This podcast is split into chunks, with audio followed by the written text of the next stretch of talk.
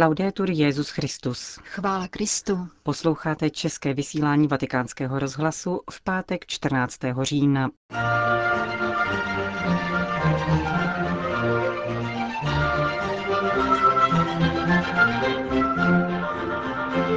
O pokrytcích a pokrytectví kázal dnes ráno papež František. O krizi evropské identity hovořil kardinál Parolin během návštěvy Portugalska. Novým generálním představeným tovaristva Ježíšova se stává Venezuelan otec Arturo Sosa. Od mikrofonu přejí nerušený poslech Jana Gruberová. a Johana Bronková.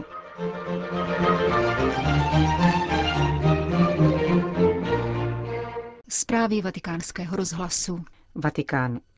Při následování pána je důležité neklamat sami sebe a nic si nenalhávat, abychom neupadli do pokrytectví, oné duchovní schizofrenie, ve které sice mnohé prohlašujeme, aniž bychom to však praktikovali. Tak by se dalo schrnout ranní kázání z domu svaté Marty nad dnešním evangeliem, ve kterém Ježíš vyzývá učedníky, aby se varovali farizejského kvasu. Existuje dobrý a špatný kvas, poznamenal papež František. Kvas, který působí růst Božího království, anebo růst pouhého zdání. Kvas totiž vede k růstu. Když je dobrý, nabývá hojně a podstatně na objemu a stává se z něj dobrý chléb, dobré těsto, roste dobře. Špatný kvas nevede k dobrému růstu, vysvětlil papež na příběhu ze svého dětství. Pamatuji si, že když jsme byli děti, babička o masopustu dělávala sladkosti z velice tenoučkého těsta. Potom je smažila v oleji a to těsto se nafukovalo a nadouvalo, ale když jsme do něj kousli, zase splasklo. Babička nám o tom cukroví, kterému jsme v dialektu říkali budžíje, tedy lži, povídala.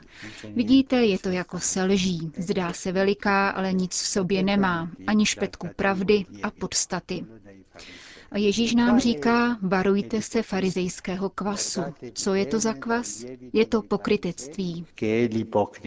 Pokrytectví znamená, že se ústy dovoláváme pána, ale srdce je mu vzdáleno, pokračoval svatý otec.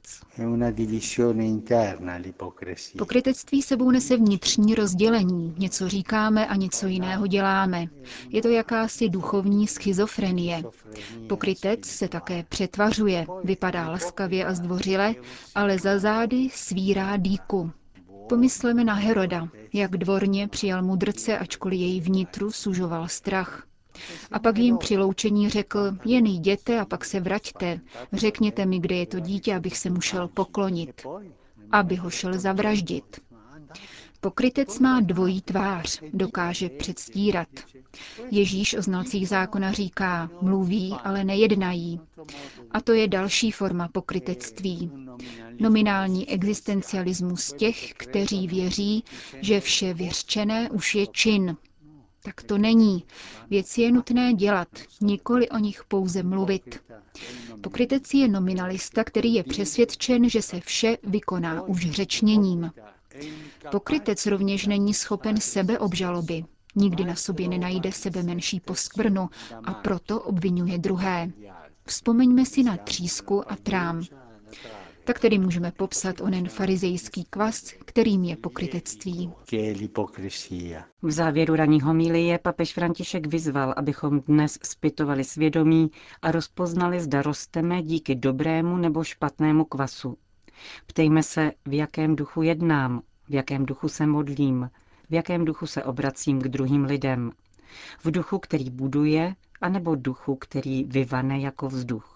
Důležité je neobelhat sami sebe, nic si nenalhávat, ale říci pravdu. Jak pravdivě se spovídají děti.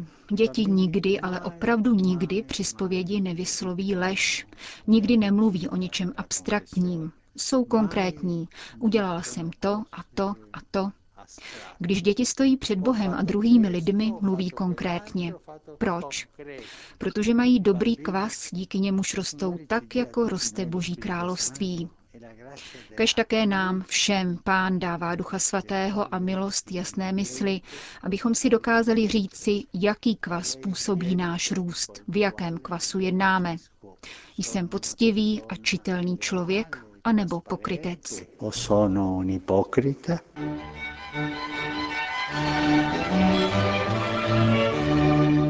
Vatikán. Papež František věnoval 100 tisíc dolarů na pomoc potřebným obyvatelům ostrova Haiti, který před deseti dny silně poškodil hurikán Matthew.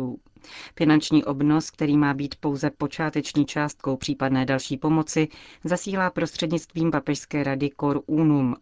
Na místě se o jeho využití postará apoštolská nunciatura a místní církev. Podle dosavadních údajů, které bohužel nejsou konečné, si přírodní katastrofa vyžádala tisíc obětí.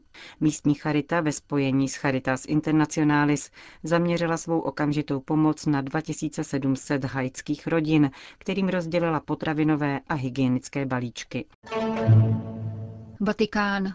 Kéž by z pařížské klimatické dohody nezůstala jen krásná slova. Píše papež František v dnešním poselství ke Světovému dní výživy. Poselství se věnuje drastickému dopadu klimatických změn na zemědělství a tudíž na výživu milionů lidí.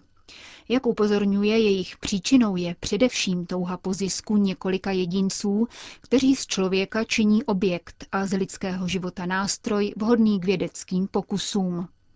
Roste počet těch, podotýká svatý otec, kdo se považují za všemohoucí, a to do té míry, že nedbají na střídání ročních období, anebo nevhodně modifikují různé živočišné a rostlinné druhy, čímž z přírody mizí různorodost a pestrost. Papež zde poukazuje mimo jiné na genetickou modifikaci rostlin, jejímž následkem půda ztrácí svou produktivní schopnost, pastevci přicházejí o pastviny pro svá stáda a mnoho vodních zdrojů už nelze využívat. A vyzývá nikolik pouhé obezřetnosti, nýbrž moudrosti.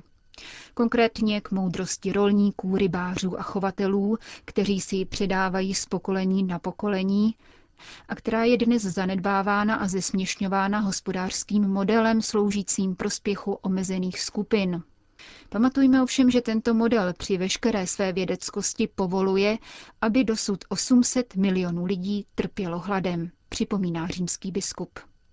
Kež by se tedy krásná slova proměnila v odvážná rozhodnutí, která by ze solidarity učinila nejenom ctnost, nýbrž zároveň operativní ekonomický model a z bratrství nikoli pouhé přání, nýbrž měřítko interního i mezinárodního vládnutí píše papež v závěru listu, který dnes adresoval generálnímu řediteli organizaci OSN pro výživu a zemědělství. Vatikán Portugalsko. Zdá se, že evropský projekt, jakkoliv byl částečně uskutečněn, se téměř vytratil, řekl v Lisabonu vatikánský státní sekretář. Kardinál Pietro Parolin pobývá na několika denní návštěvě v Portugalsku. Včera hovořil na téma evropské identity.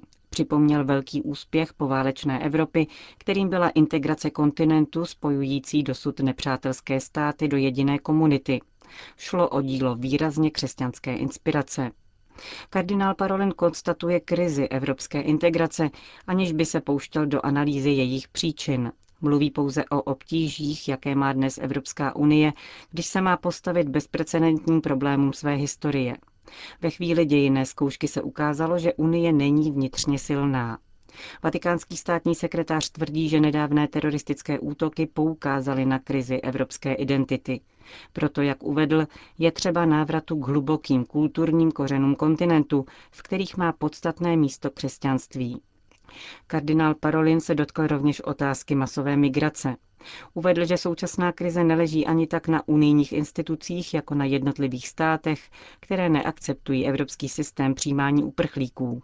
Proto na základě Dublinské konvence celá tíže padá na jižní země.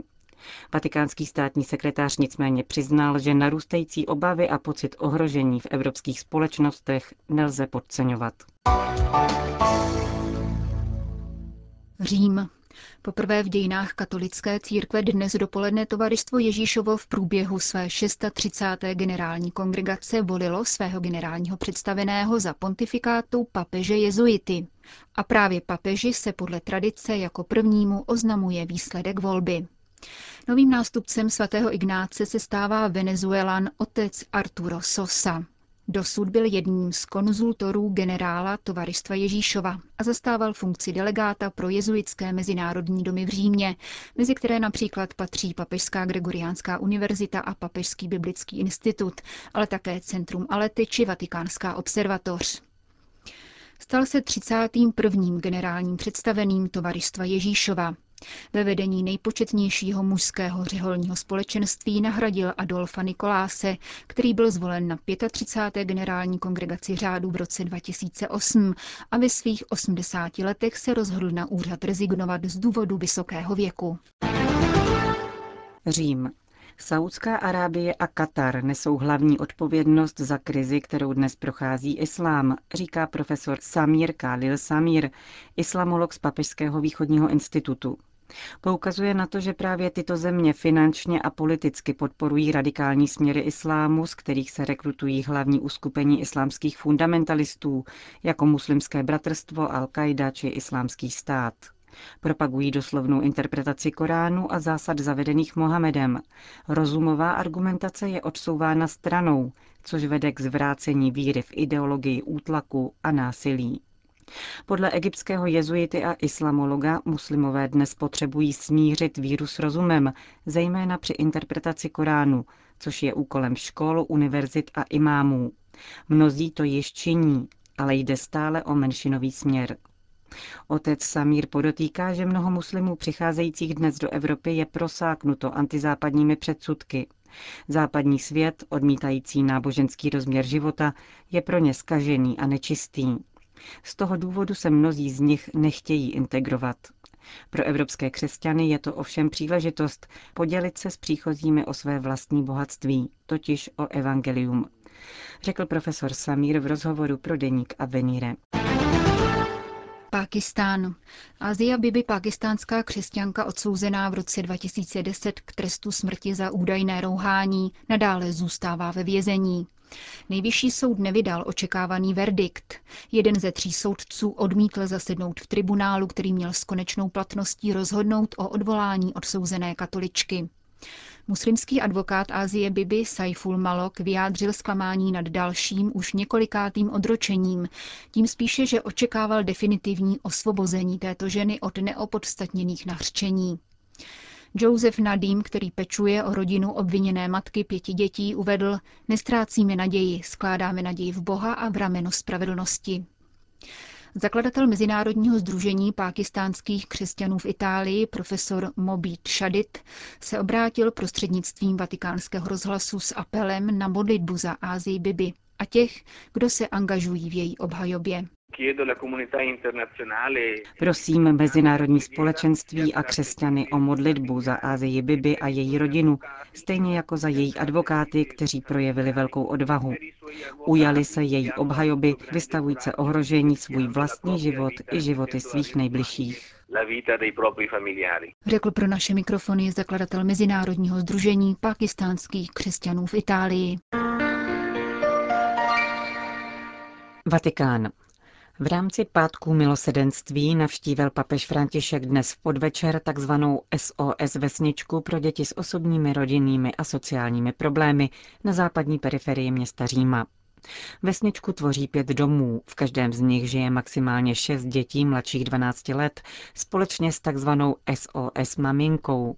Přicházejí do těchto domů na základě rozhodnutí sociálních služeb potvrzených soudem. Model SOS vesniček vznikl v Rakousku roku 1949. Paulo a Maria, kteří stojí v čele římské vesničky, přiblížili papeži Františkovi příběh Hermana Gmajra, studenta medicíny, který otevřel první domy tohoto druhu pro děti, které zůstaly po válce sirotky a rozvinul výchovný model, který jim měl nahradit lidské teplo skutečné rodiny. Malí obyvatelé vesničky v doprovodu personálu ukázali svatému otci celý areál, ve kterém nechybí ani malé fotbalové hřiště. Papež František vyslechl jejich vyprávění a zasedl s nimi k občerstvení kolem stolu.